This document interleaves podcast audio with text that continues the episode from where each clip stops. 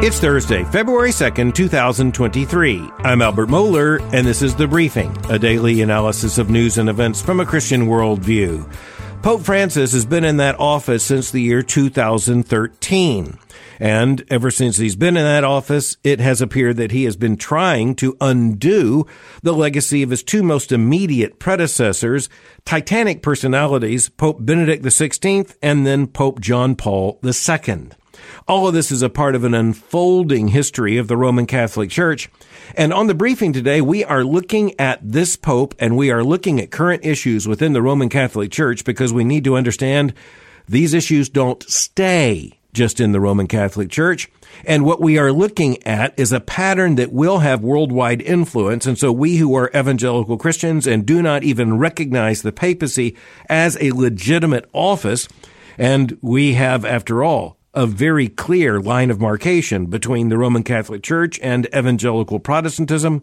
We do understand that when millions of people around the world think of Christianity, they think of the Pope and they care what the Pope says, and they think it represents Christianity.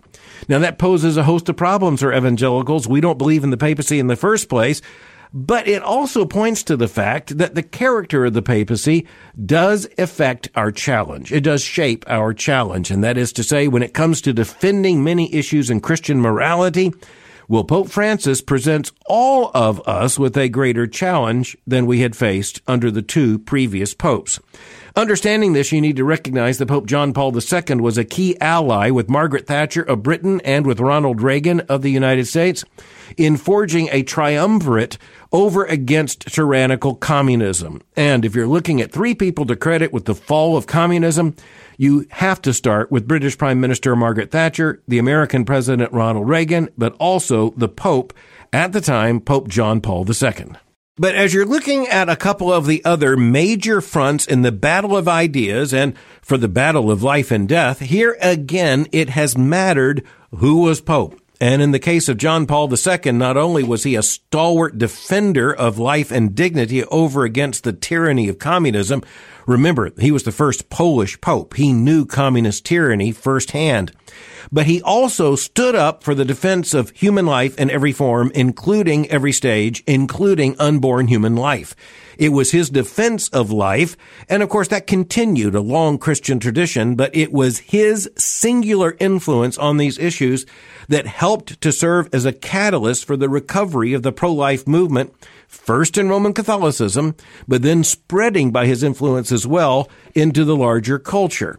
And when it came to John Paul II's successor, Pope Benedict XVI, we are looking at a figure previously known as Cardinal Joseph Ratzinger, who was one of the most important defenders of the very existence of objective truth in the history of the 20th century. So one of the things we need to recognize as evangelical Protestants is that we don't recognize the papacy.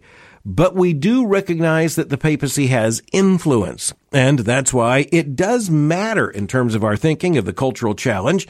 What kind of messaging is coming from the Vatican? What kind of messaging is coming from the Pope? When it came to the pro-life movement, over the course of the last several decades, the Roman Catholic Church in general, but specifically through a succession of two popes, really gave a great deal of energy and intellectual substance to the pro-life movement. But right now, the Roman Catholic Church is in a very different situation. The Catholics who were so encouraged by John Paul II and Benedict XVI, well, let's just say they are extremely discouraged, indeed vexed by Pope Francis. And Pope Francis, the Argentinian Pope, who by the way is the first Jesuit Pope, he clearly intends for the Roman Catholic Church to head in a very different direction than that undertaken by his two titanic conservative predecessors. Now, just in terms of the context of the intellectual and moral conversation around us, recognize that under the papacies of John Paul II and Benedict XVI, the Roman Catholic Church actually defined its doctrine on issues not only considering abortion, but also marriage and gender, and in particular homosexuality, with the official catechism, which is the official doctrine of the Roman Catholic Church, stating that homosexual acts and homosexual relationships are intrinsically disordered, in particular speaking of the acts. Now, as you're thinking of moral theory, intrinsically disordered means they can't be good in any context. They can't be declared to be morally neutral. They are intrinsically, that is, by their very character, disordered. And that's an explicit reference to creation order in the natural law tradition of the Roman Catholic Church. And it was a consistent argument that Roman Catholicism has made for centuries. And here's what we need to recognize. It's a consistent argument that Christianity has made until liberal Christians in the very recent period.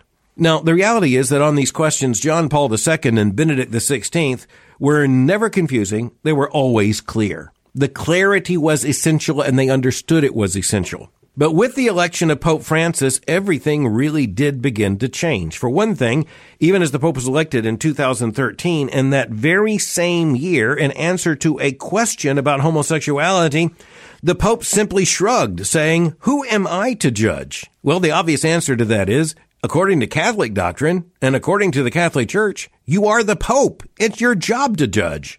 In looking at the pattern of Pope Francis, we need to recognize how moral change happens in a way many Christians simply have not recognized before. In fact, many conservatives really don't think about this. We think of moral change often happening when someone says, Hey, I'm changing the morality. Changes something. Something that was legal is now illegal. Something that was illegal is now legal.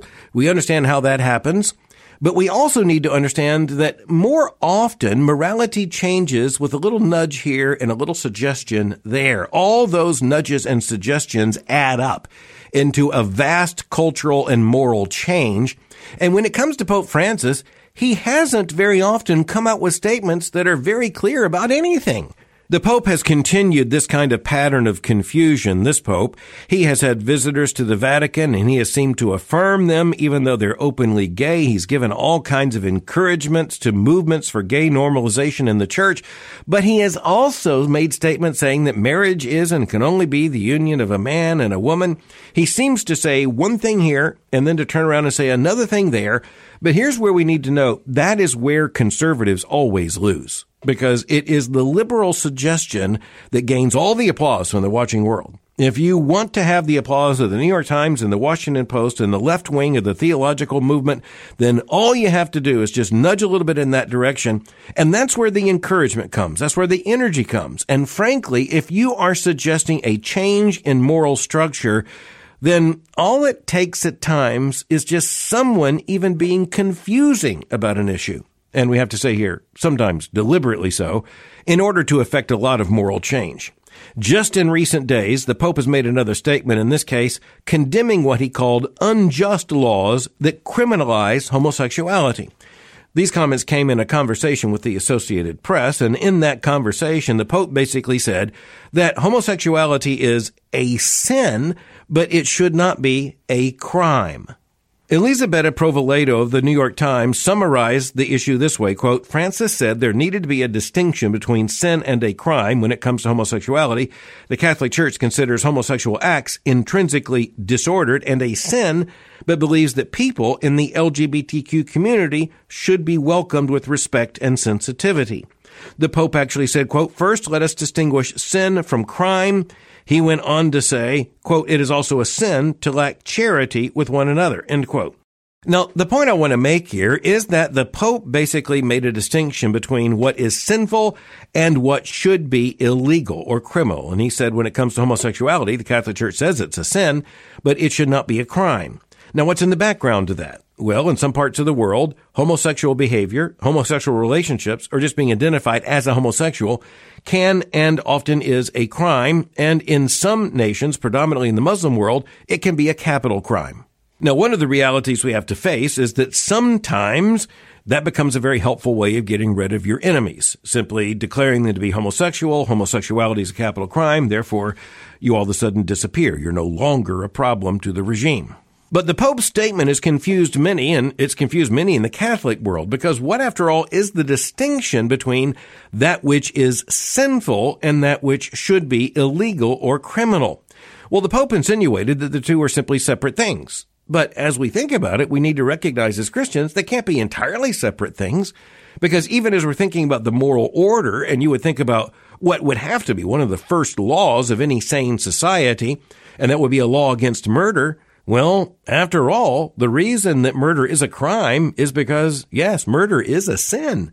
There's simply no way to say we're going to hold that murder is a sin, but we're not going to make it a crime. No, that sin has to be a crime. There's no sane society that does not criminalize murder. But what about other issues? Well, the Christian church has struggled with this over centuries when you look at some eras in Christian history, there has been a maximalist approach. That is to say, we will try to put into law as much as possible. Now, you say that sounds good to me, but this is where Protestant evangelicals recognize we have a huge problem with that. We do not want the state to define theology. We do not want the state to establish a church, and we do not want to give the state the power of criminalizing, say, what one branch of this church might declare to be bad or false preaching.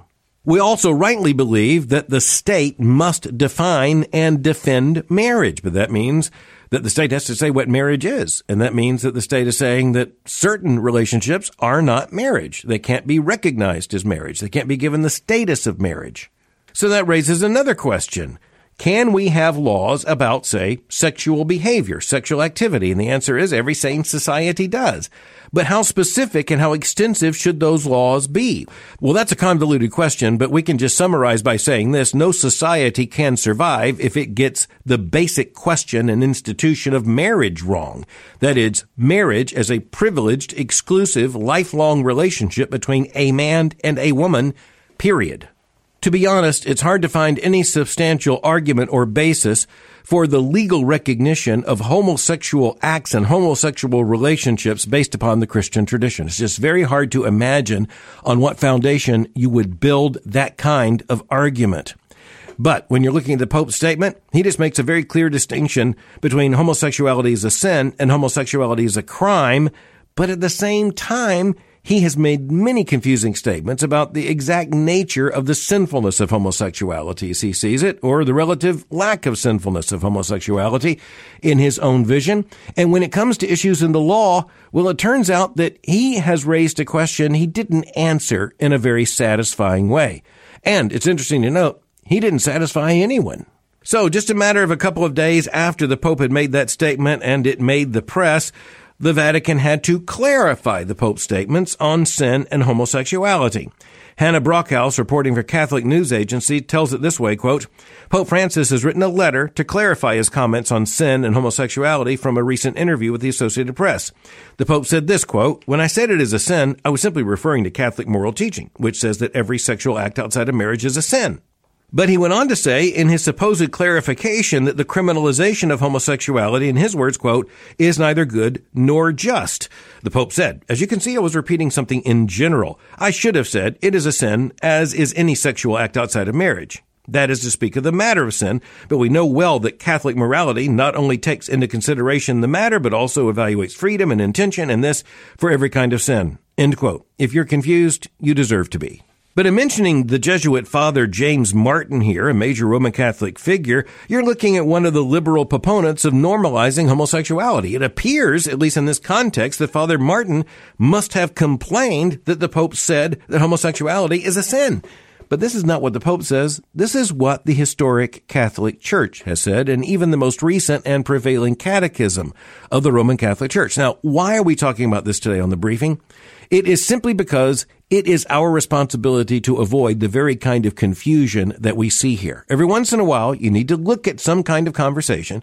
You need to look at a development and say, well, at the very least, our responsibility is not to do that. As Christians, it is not our responsibility to confuse this kind of issue. We must be clear about it. And it's because it is not just a matter of morality, Biblically understood in a gospel context, there are no mere matters of morality. We have to take every question ultimately to the gospel.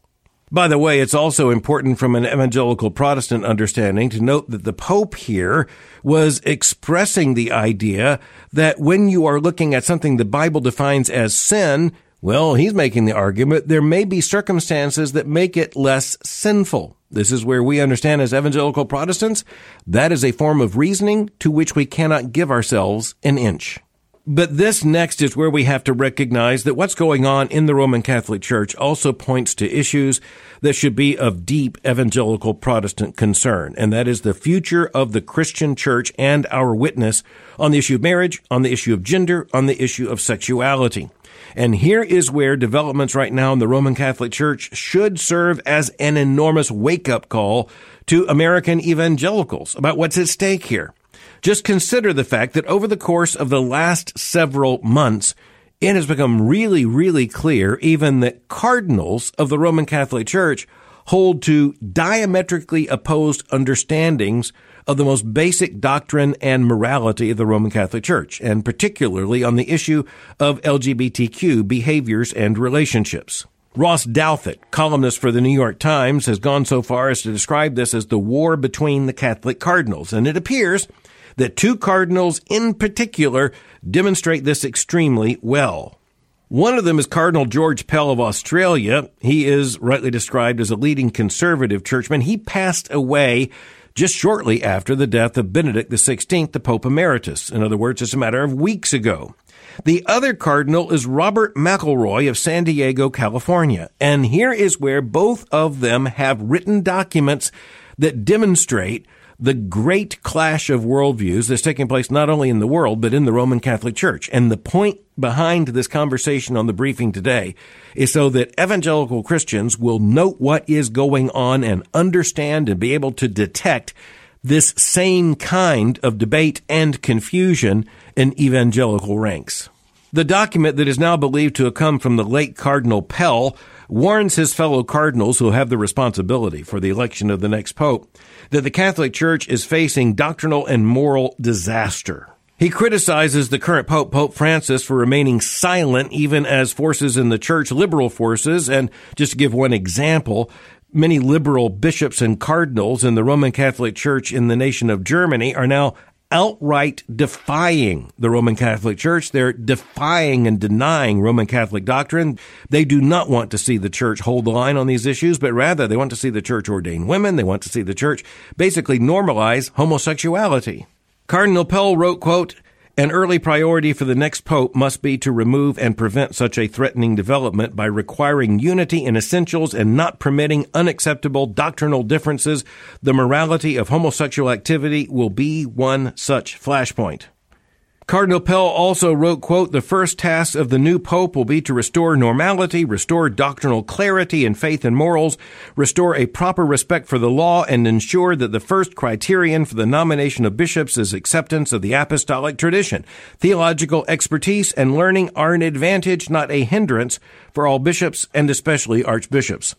Now, conservative forces within Catholicism are pointing to what they describe as widespread sexual scandals, even in the priesthood, and they are also pointing to the fact that theological liberals are basically trying to redefine Catholicism, and this is where we need to recognize that if that happens, it will have impact elsewhere in the world, even in how people think of Christianity. And even though we accept no authority by the Roman Catholic Church, and even as we are Reformation churches, we recognize that many people around the world take their doctrinal cues and their moral authority from this very source. And if we have a liberal transformation of the Roman Catholic Church, it will come with massive effects, not only in Western civilization, but on Western Christianity. Meanwhile, Cardinal Robert W. McElroy, who is the Cardinal Archbishop of San Diego, California, he makes the contrary argument and he makes it right out loud. So here you have a major American Catholic figure who is arguing for what can only be described as a redefinition of historic Catholic doctrinal teaching and in particular on LGBTQ issues. The Cardinal wrote about what he described as, quote, widespread calls for greater inclusion of LGBT women and men in the life of the church and shame and outrage that heinous acts of exclusion still exist.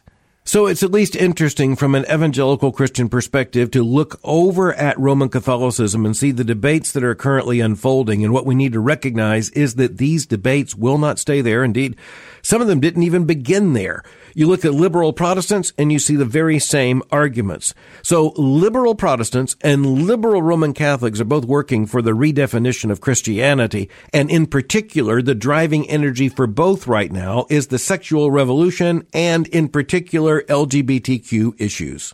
Now, it's not just the doctrinal differences between Roman Catholicism and evangelical Protestantism that are important. Those doctrinal differences lead to structural differences as well. There's a good reason why evangelicals do not have a pope. We do not recognize a papacy. We do not have cardinals. We don't have a college of cardinals. But we do face many of the same issues. And what we need to recognize is that moral arguments expand far beyond one group, either Protestant or Catholic, into the larger influence of the battle of ideas in the larger world. It also underlines what is at stake in choosing Christian leaders. Because leaders are going to lead in one direction or the other, and even those who believe they're leading in no direction, well, number one, they're not leading, but secondly, I assure you there is some direction. Given the energy, given the power, given the almost totalitarian impulses of the secular culture around us, if you do not exert leadership within the Christian world to defy those trends and to hold fast to biblical truth and even to creation order, then eventually you will get dragged one way or the other on one calendar or schedule or another into a complete capitulation of the Christian faith. I've been interested in how many listeners to the briefing have written in or made contact in order to say, how are we to understand what's going on right now in the Roman Catholic Church? And I have given it so much time today because it's not just important to recognize what is going on in the Roman Catholic Church, but rather to look at that and recognize the same issues in a different context appear right here among evangelical Protestants. And it's up to the Catholics to argue about what it means for the Roman Catholic Church to remain Roman Catholic. They're going to have to define that doctrine. But as for evangelical Christians, we are bound by Scripture, and the Scriptures do not change. And when it comes to negotiating on these issues, this is where evangelical Christians have to say, on the basis of the sole authority of Scripture, we have no ground for negotiation. All we can do is submit to biblical truth and understand that this is God's perfect will. But it's really important that we recognize the moral and theological revolutionaries are found just about everywhere. And that means they're found in Rome. It also means you better recognize they're also found in a Protestant context in a town very close to you. Thanks for listening to the briefing. Ministry leaders in this day, well, just given what we've been talking about today, they don't need less theological training. They need more. Southern Seminary exists for just that very purpose, offering comprehensive world-class theological education for those whom God has called. If you study with us, you'll be equipped for a lifetime of faithful service wherever God has called you. To apply for any of our 2023 intake terms, just start an application at sbts.edu slash apply and use the code the briefing to waive the application fee. That's sbts.edu slash apply and waiver code the briefing. For more information, go to my website at albertmohler.com. You can follow me on Twitter by going to twitter.com slash albertmohler. For information on the Southern Baptist Theological Seminary, go to sbts.edu. For information on Boyce College, just go to boycecollege.com. I'll meet you again tomorrow for the briefing.